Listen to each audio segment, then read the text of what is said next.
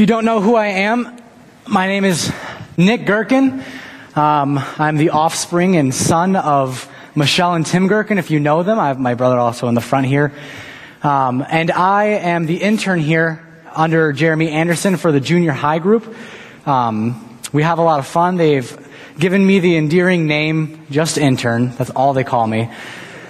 So if you ever hear them like chanting or screaming intern, that's, that's what they're talking about. They're talking about me. They're probably yelling at me for doing something.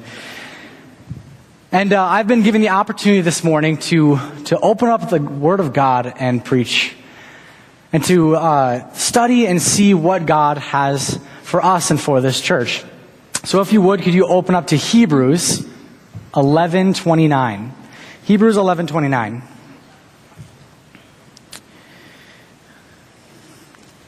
Now you're probably wondering why I got this uh, broomstick up here. It's not going to turn into a snake like Moses, and I'm not going to start swinging around or like javelin into the crowd. You know, if I see someone in the back sleeping, though, I might. Um, I had a professor at Moody that I really, really enjoyed because every time I went into the class, you never knew what was going to happen. He would always like have some strange illustrations or he'd call out on students. Um, and I always enjoyed having his class. And one of the things that he would always do is every time he wanted to make a point, um, or we were learning something in Scripture, and a principle came up that went beyond the test, that went beyond the quiz, and he wanted it to resonate in our life in that week or, or that year or for the rest of our life. He would go and he would grab a chair and place it in the center of the stage, and he would stand on it and get all of our attention, and then he would give sort of his proclamation or the point. And it was something that he would do to help him remember. And so I'm sort of going to do the same method. I'm going to grab this stick every once in a while. I'm going to hold it up when I believe that the text is saying something that our church needs to hear today. So every so often I might be grabbing it um, to grab your attention. So if you're opened up to Hebrews 11:29, let us read. It says, "By faith." The people crossed the Red Sea on dry land, but the Egyptians, when they attempted to do the same, were drowned. If you remember last week, John Culver uh, taught out of Hebrews, uh, or taught the verse right before, and the, he gave us the context of Hebrews, of Hebrews 11. And Hebrews 11 is, is very unique in this way. Like, the book of Hebrews was written to a group of persecuted Christians. They were being unjustly put in prison. They, they, were, they were experiencing all sorts of discouragement. And the author of Hebrews writes them as a way to encourage them, as a way to show them um, how to live this life of faith. And so he, he focuses on the, the first part of Hebrews.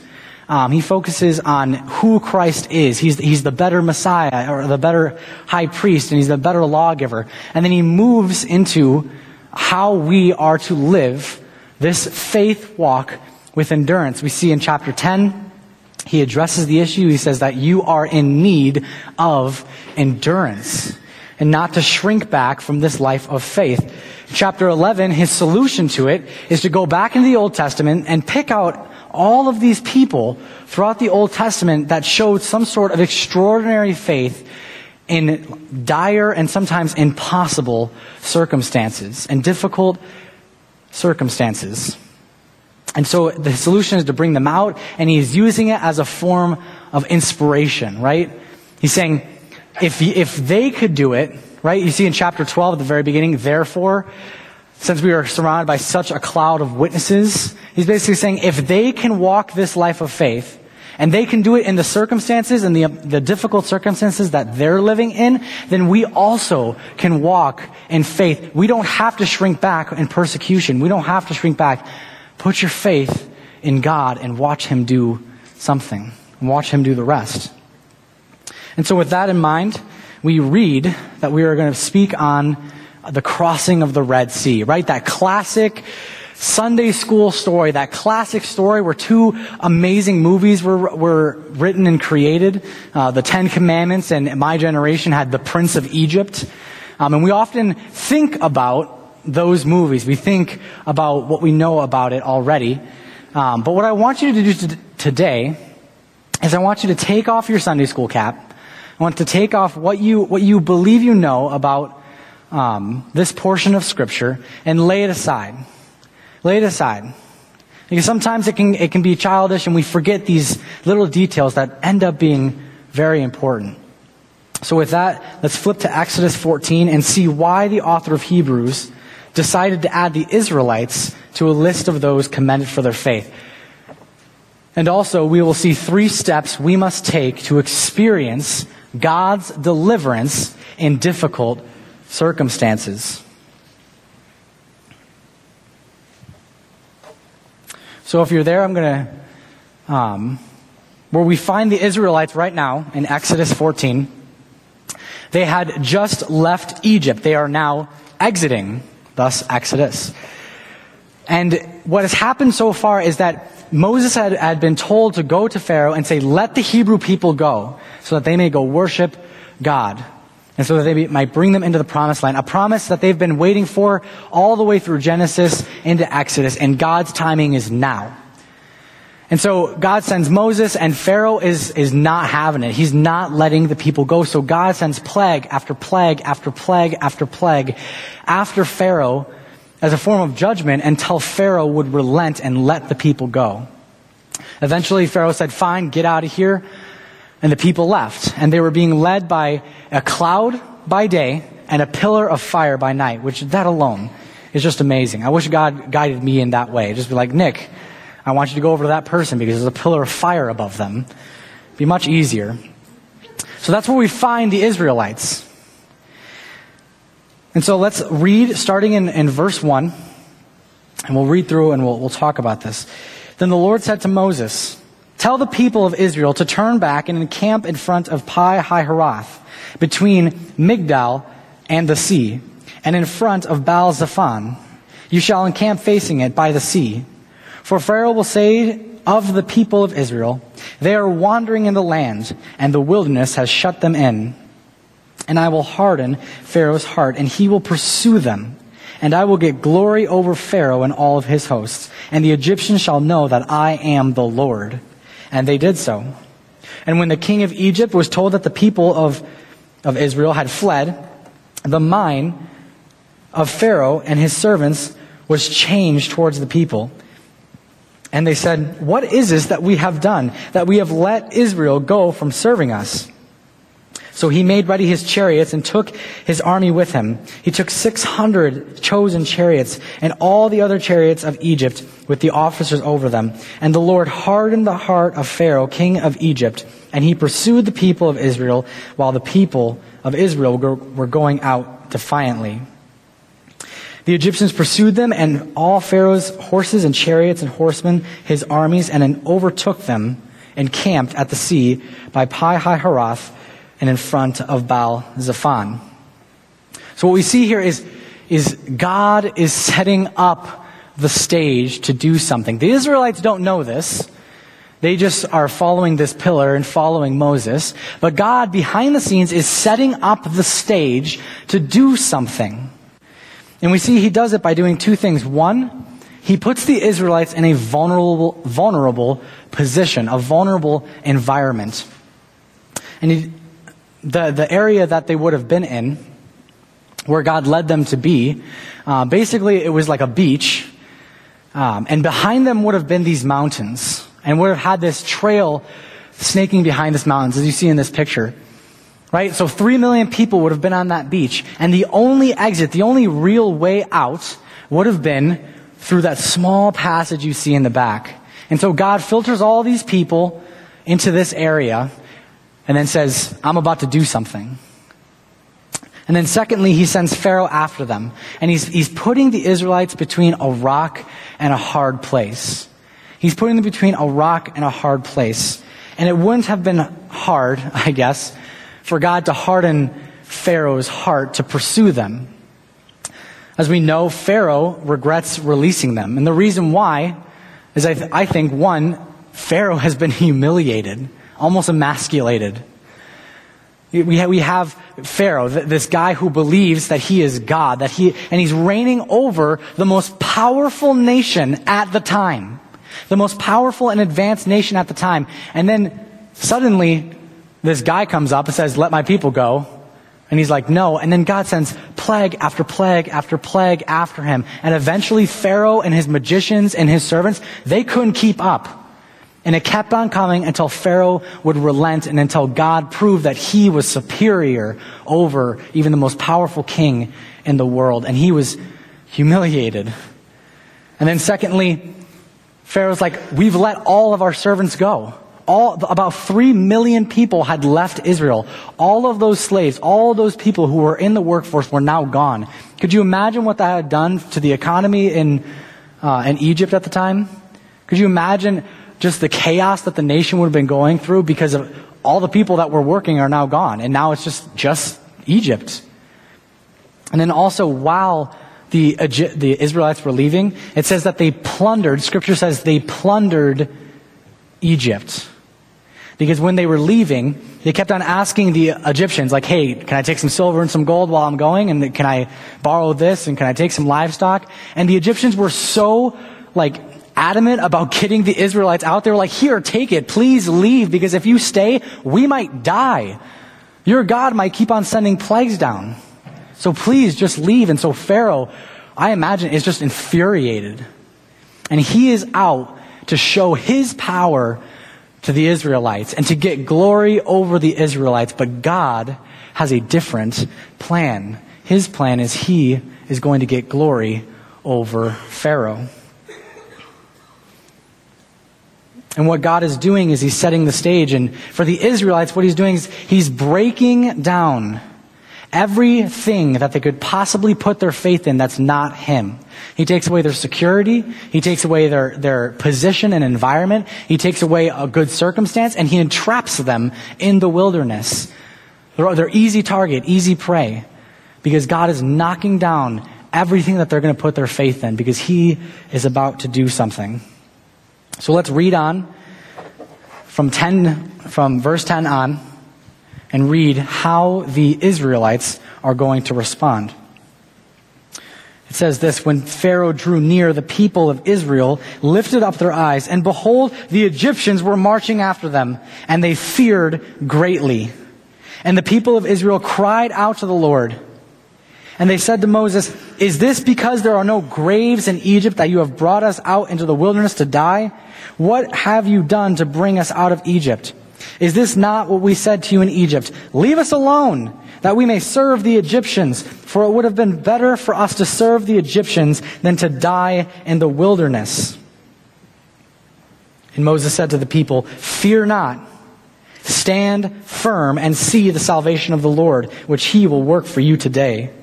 For the Egyptians whom you see today, you will never see again. The Lord will fight for you. You only have to be silent. So when the circumstances going awry and the Israelites realize what is going on, they, they, see the position they're in, they see the armies and, and they, they lift up their eyes and they start doing the right thing, right?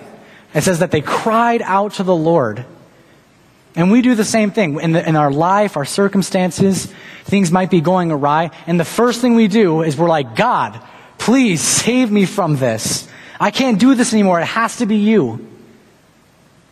But very quickly, just like the Israelites, that, that plea for help turns into complaining and turns into regret and turns into fear and anxiety and despair and then it turns into blaming other people. God puts us in these circumstances and we don't know why. Things seem to be going great. Life is great. Everything is going good at work. And then suddenly, like half your coworkers don't show up to work. And everything's going crazy. And you, you the first thing you want to do is complain to somebody else. You complain to your other coworkers. You regret even coming into work. You regret doing this job. I hate this job. I wish I would have gone to my old job. You start blaming other people for the place that you're in. And so many of us today do the exact same thing. And I think we also need to look at Moses' proclamation that he gives the Israelites, and maybe we could learn a thing or two from the Israelites. Moses says this His remedy for their fear and anxiety, his, the remedy for the circumstance that they're in and the panic that they're drowning in is a change in attitude and a change in attention. A change in attitude and a change in attention.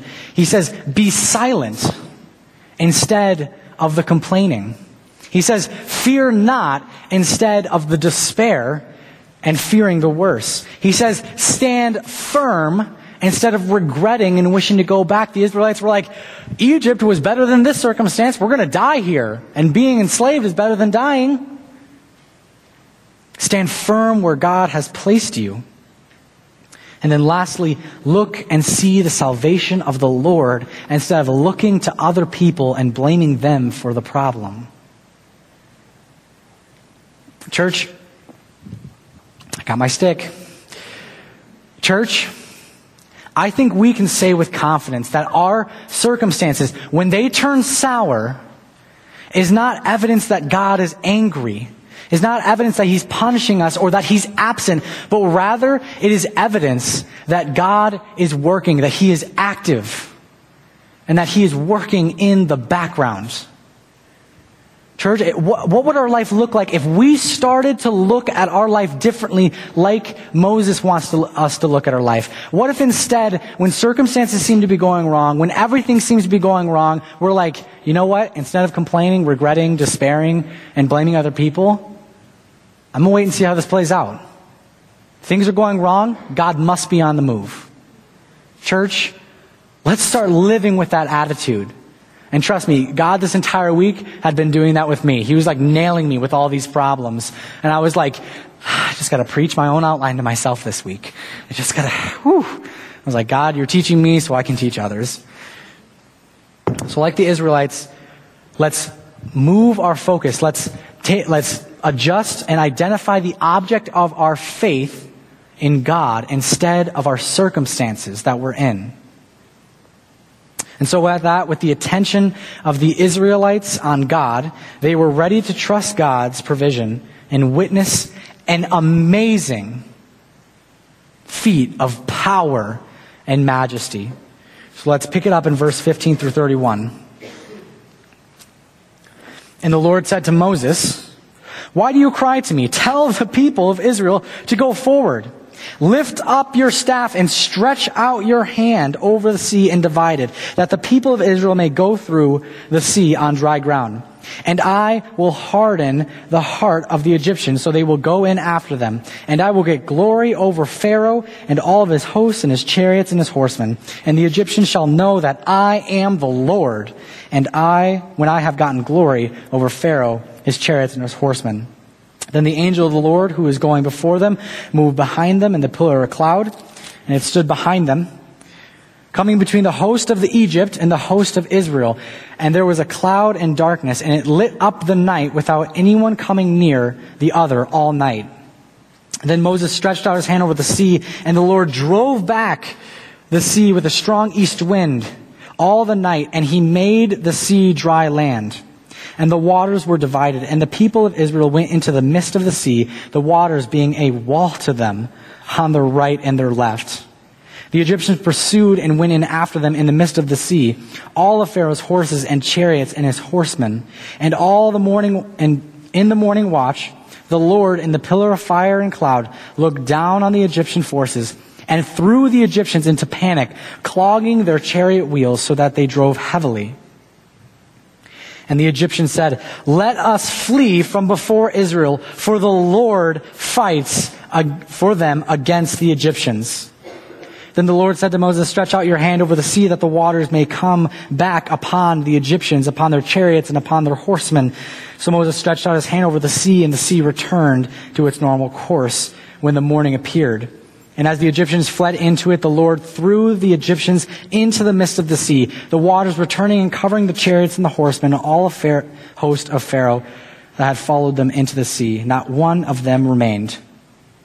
But the people of Israel walked on dry ground through the sea, a water, waters being a wall on them on their right and on their left.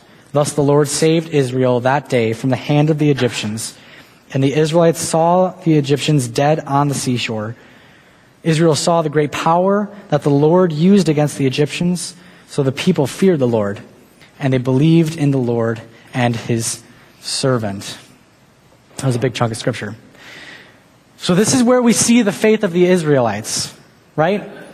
This is where we see the faith of the, of the, Israelites. The Egyptians are behind them. There's this wall of fire and this pillar and cloud behind them. And in front of them is this, this these walls of water and salvation where there was, wasn't salvation before. And so if we are to experience God's deliverance in difficult circumstances, just like the Israelites, we need to trust in God's provision. We need to trust in God's provision. The Israelites put their faith in God's ability to save them and to walk through the Red Sea. Now, the walking part's not the hard part. Like, they, it didn't say that the, the, their faith was commended because they figured out how to walk. Their faith was commended because of the circumstance, because of God's provision and how terrifying it would have been. We're not just talking about, like, this isn't so, no, like a small task. We're not talking about some puddle of water that they're going to walk through in fear of getting wet or some creek that they're trying to jump over. This is a sea, a wall of water on both sides. The place where scholars believe the Israelites crossed the Red Sea would have been about 11 miles long. 11 miles of walking between two walls of water. That 11 miles would be about the same distance between this campus and the Aurora campus and then back. So if you walked to the Aurora campus and then walked back here, that's about the same distance. Or if you drive over to 47, get out of your car, and walk all the way to the bridge in Yorkville, all the way down 47, that is the distance that we're talking about.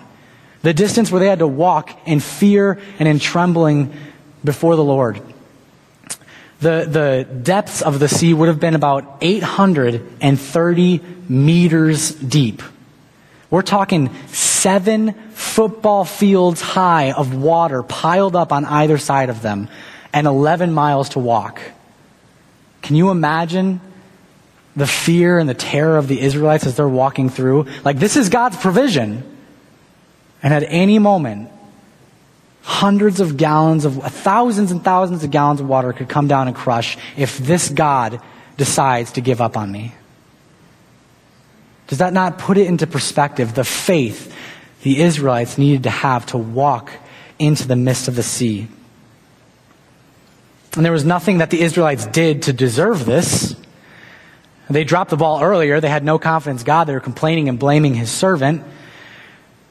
At this point, there was no ritual sacrifice, there was no works involved, there was nothing that put them in favor with God. There was nothing that they could say, God, I did this, so you need to be faithful on your side of the bargain and lift up the sea for us. No.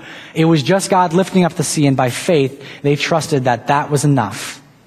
That God would be enough. This is the faith that they, show, that they had shown. And believe it or not, we actually show a very similar faith um, every day. Most of us here didn't drive on the way to church. We had somebody else drive. And when you get in the car or you get in the plane to go somewhere, you are putting your faith in their abilities to drive and get to the destination. And you are subject to their decision. That can be terrifying. I know a lot of you on the way home are going to be like, watch the road. Don't you dare be looking around. I'm putting my life in your hands. Right? And that's a small illustration of the faith that we show today. But believe it or not, the, the crossing of the Red Sea, that in itself is an illustration and a foreshadowing of the, the salvation that we receive here today. Right? We are, we are stuck, stick, we are stuck between a rock and a hard place. We have our sin on one side and we have God's just judgment upon us on the other side, and there's no escape. Romans said that the wages of sin is death, and that all of us have fallen short of the glory of God. And we all find ourselves between a rock and a hard place. And then suddenly, seemingly out of nowhere, God gives us a deliverer. And he does it in the strangest way. He sends a little boy down He sends Jesus Christ to grow up into a man and to die on a cross, to die to give us life. And then he spent three days in the grave and then rose from the grave. And it says that he tramples sin and death. When Jesus died on the cross, when he's at Calvary and he has his arms stretched wide, the veil split. And now we have access not only to freedom, not only to forgiveness, but the very presence of God, a relationship with him. And all he asks of us is to believe that his, his deliverance is enough, to believe that God's death on the cross is sufficient, and then to repent, which means to turn away and walk away from the sin. Believe and repent, and put your faith in Jesus Christ. Is that not just an amazing parallel that you see in Scripture? In church, if God is able to be faithful and handle not only the salvation and deliverance of the Israelites by crossing the Red Sea, by, by literally doing something so unusual and so unnatural to cross the Red Sea, is he not able to deliver us in our circumstances? In the small things of this world when things seem to be going awry. If he's able to do that and handle our salvation, he can handle our circumstances.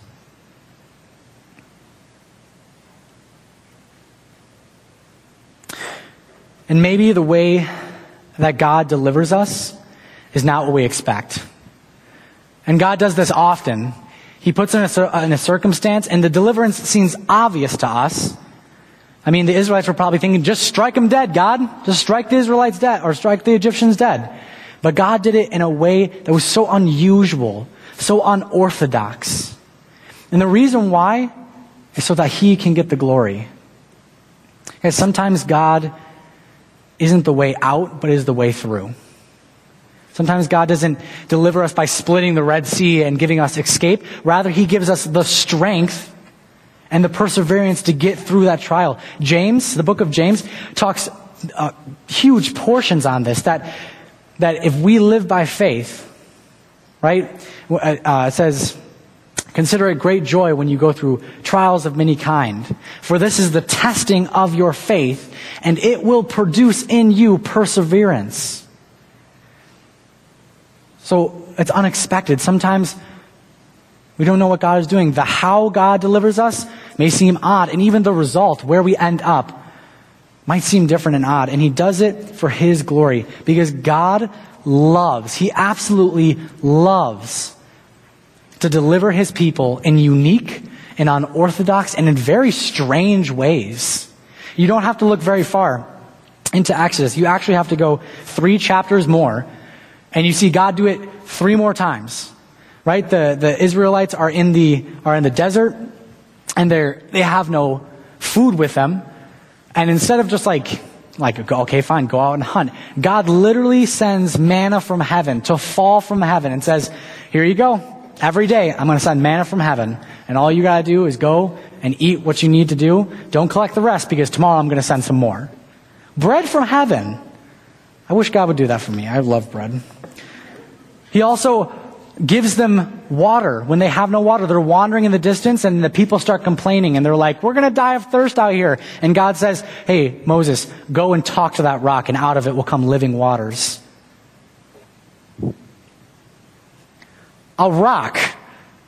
You want me to go talk to an inanimate object that will produce what? What? That doesn't even make sense. And then Moses goes and talks to the rock, talks to the rock, and out comes living water. Later on, we see that Moses strikes the rock, and out comes living water. Later on, uh, they face the Amalekites, and they're an unmilitary, like they're unready. They have no military training. And God says, Moses, what I want you to do is go over a cliff and watch the battle as they're ensuing and like just lift up your staff. Lift it above your head.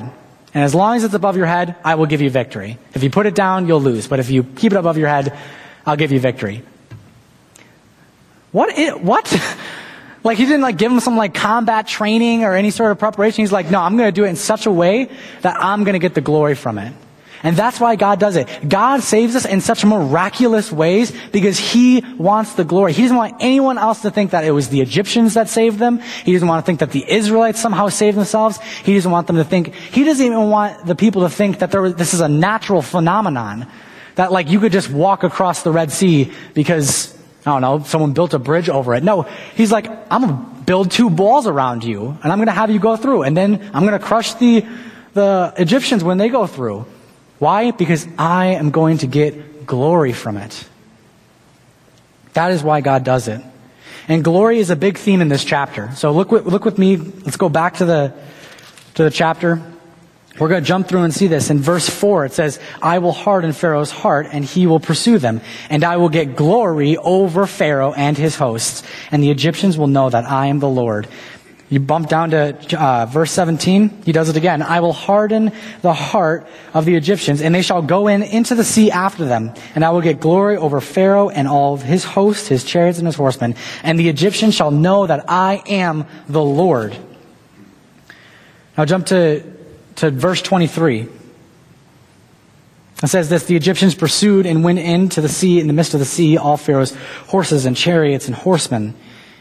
And in the morning watch, the pillar of fire looked down and cloud looked down at the Egyptian forces and threw the Egyptian forces into a panic, clogging their chariot wheels so they drove heavily. And the Egyptians said, let us flee from before Israel, for the Lord fights for them against the Egyptians. The very same thing that, that Moses proclaimed to the Israelites, God will fight for you, is the very same thing that came out of the mouth of even the Egyptians. The Lord is fighting for them. It wasn't the, the, the Israelites they were scared of. They said, let's flee from the Israelites because the Lord is fighting for them. Church, the Lord is fighting for us and our circumstances that He has put into place. He is ready to fight for us. And He will receive the glory from it. We see it not only came from the mouth of the Egyptians, but later on, uh, in the, if you look at chapter 15 with me, look at verse 14, it says this, the people have heard, they tremble. Pangs have seized the inhabitants of Philistia. Now the chiefs of Edom are dismayed. Trembling seizes the leaders of Moab, and all the inhabitants of Canaan have melt away. Terror and dread fall on them because of the greatness of your arm. They are still as stone after the Israelites had crossed the sea, right? And they look back and they're like, they're thinking about what the circumstance that they were in, the fact that they were in a hard place, God's deliverance, and they look back and they praise and worship God. And in that praise and worship, it says that not only did the Israelites get to see the glory, the Egyptians get to see the glory, but the rest of the world got to see the glory of God. And they got to know who the Lord is. And we know this is true because later on we're going to talk about Rahab, right? The Israelites are coming and the, and, uh, the spies meet Rahab and they're like, oh yeah, we know who your God is. We heard about what he did at the Red Sea and how he saved you. And the entire city of Jericho is shaking. They are terrified of your Lord. Not because the Israelites are coming, but because the Lord is coming with them. And he fights for his people. I think there's two things we can learn from this. One, first off, when God does the work of delivering his people, the world will know his name. God doesn't just put us in our circumstances and then provide deliverance out, not just so we would worship Him, so, but so that the world will know who He is. It is a testament and a witness to the power of God the world will know who he is. And secondly, we need to give God the glory. If we are to live, if we are to experience God's deliverance, the same way the Israelites experienced God's deliverance in our difficult and sometimes impossible circumstances, we need to give God the glory. Have you ever heard of um, George Mueller? He's a um, an evangelist, and he opened up orphanages in England in the 1800s. And he had this amazing faith. Like an unbelievable faith. I remember reading it years ago and I was just in awe of his faith. And there's story after story about it. And one of the stories is um, he woke up early in the morning and he was running an orphanage and there was hundreds of children. And the, one of the maids came and said, Hey, we have no food. We have no food. We can't feed these children and we have no money to even go out and buy food. And George Mueller could have complained, could have regretted taking this job, could have mumbled, started blaming, I don't know, the orphans waking up late in the night and going stealing food. He could have, he could have done that. But instead, he lived his life in faith. And he said, bring in the children, set them at the table. And he says, children, you can't be late for school today, so let's pray and let's eat. With nothing on the table, said, let's pray and eat. He said, Father, thank you for everything that you have already provided us. And thank you for what you will provide for us to eat. And when he said amen, there was a knock at the door. This is a true story. There's a knock at the door. He opens the door, and it was the local baker. And he said, I don't know what it is, but last night, God gave me a dream. And he said, He wanted me to make bread for you for today. So I've got all this bread that I was making all night, and he said to give it to you. Do you need bread? And he was like, Yep. Closes the door, starts handing out the bread. Another knock at the door. Opens the door. It's the milkman. He says, Hey, uh, my carriage broke down in front of your orphanage, and it's going to be too late by the time to fix it to deliver all the milk. It's going to spoil. So, do you need some milk? This is a true story. This is a true story of God's provision. George Mueller was quoted saying this faith does not operate in the realm of possible of the possible. There is no glory for God in what man there's no glory for God in which is humanly possible. Faith begins where man's power ends. George Mueller was a man that lived his life of faith and he gave it all to God. He gave him the glory at the end of it. And tonight, or today, we're celebrating baptism which is when we look back, right? We look back and we celebrate what God has done in the lives of those being baptized, in the circumstances, the providence and deliverance, and we give Him the glory. And we are obedient to Him by being baptized. And so, church, I want to encourage you to do this. In whatever circumstance you may find yourself in, or may later find yourself in, in Identify God as the object of your faith, turning your attitude and your attention to Him. Instead of whatever you feel like doing, turn your attention to Him and watch Him provide. And then trust in that provision, no matter how strange it may seem, trust in God's provision. And when all is said and done, and God has delivered, give God the glory. Because it wasn't just circumstance, it wasn't happenstance, it wasn't luck, or that things just worked itself out. God is the one that delivered you. Because He works all things together for those who love Him.